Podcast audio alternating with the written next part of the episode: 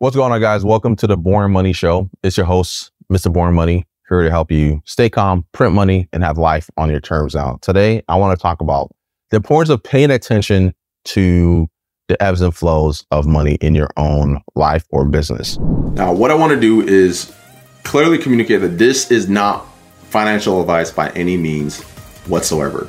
All I'm doing is sharing what's worked for me, some of the investment principles that I've learned over the years, and this is for pure entertainment purposes. If you're seeking financial advice, or if you have issues with your own portfolio, seek a financial advisor, somebody who's licensed and who's qualified to be able to meet you at your unique needs.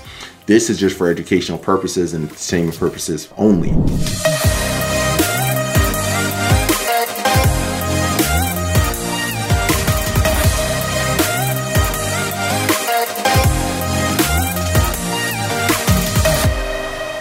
This is a hard lesson that I had to swallow for a one of my business ventures uh, recently is because I had so many things going on, I wasn't paying as much attention to the financials as I needed to. And so the business was taking on so much overhead, so much liability, so much drag financially.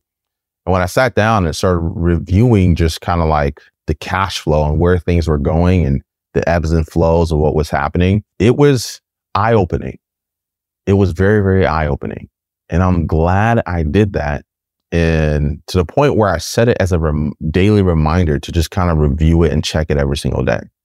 Because one of the most important things you can do in for your personal finances or for your business finances or whatever financial things that you're looking at is find out where the money is going. How is the money going? Why is it going? How's it coming in? Why is it not coming in?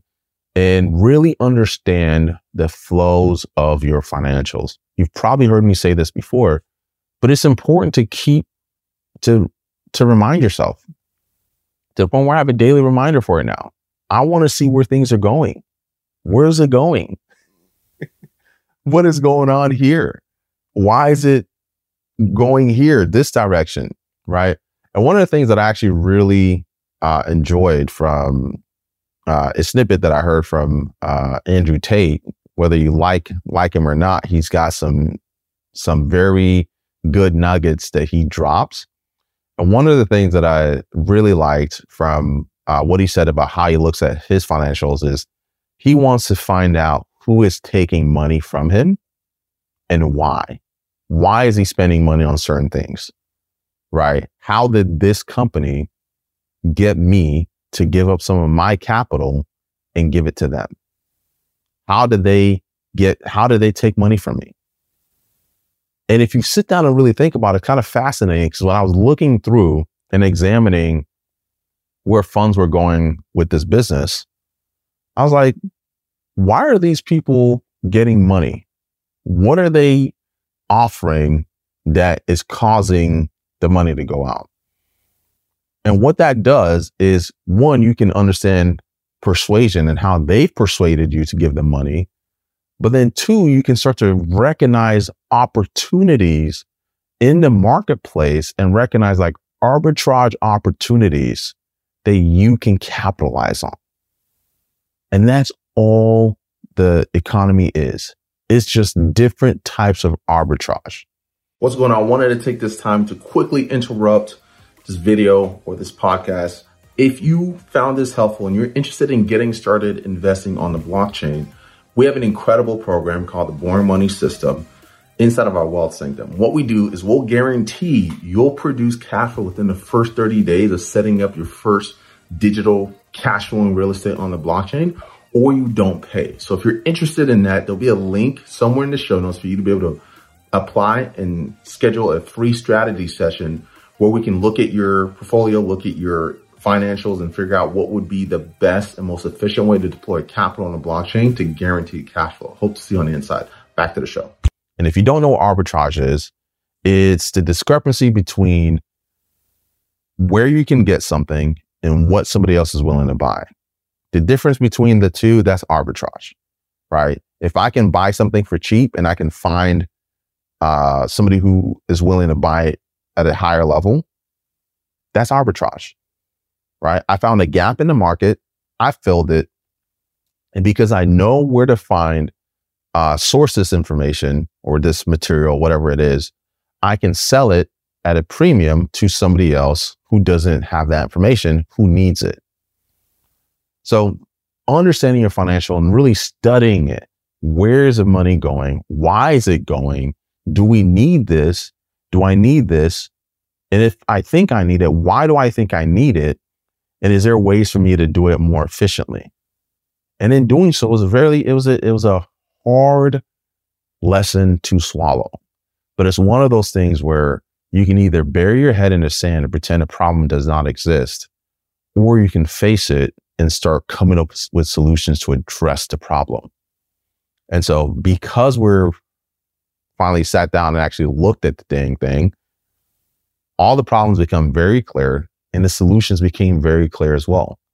Right. A lot of times when people experience failures or when they experience uh, shortcomings or when they ex- experience challenges, if they're weak minded, they'll look for somebody to blame. All right. But if you can recognize that and you start looking for somebody to blame, you start looking for an excuse, you can recognize that's you being weak minded and shut it down and get proactive and look at the situation and be like, all right, situation sucks. What can we actually do about it? What are the things in my power that I can do? And what are the tough decisions that I have to make to put myself in a better position? And the beautiful thing about it is as soon as you make the tough decisions, you feel a weight off your shoulders.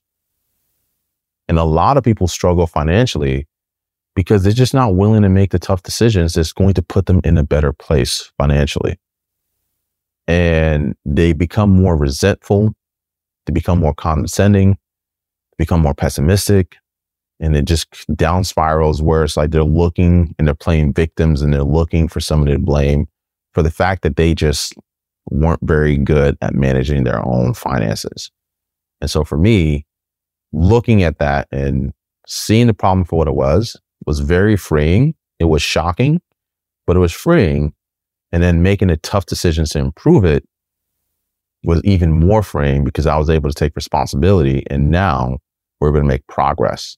So hope you find this helpful. Uh, just a little bit finances, a little bit personal development, but they're all very intertwined, right? As you start to get better and focus on improving yourself and improving your finances, you also, you know, if you want to make better financial decisions, you have to be better so you can make better decisions.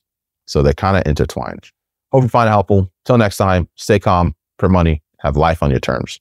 Deuces. If you found this video helpful, chances are you're going to find a ton of value in our Boring Money community where I'm in there live, actively sharing articles, market updates, and just uh, educating you on what's going on in the market real time. So if you don't want to wait for another one of these episodes another video training to come out and you want to have live updates on what's happening in the market, go ahead and join the Boring Money community where you can have access to us and be able to ask any questions that you want and potentially even get featured in an episode. Till next time, hope to see you on the inside.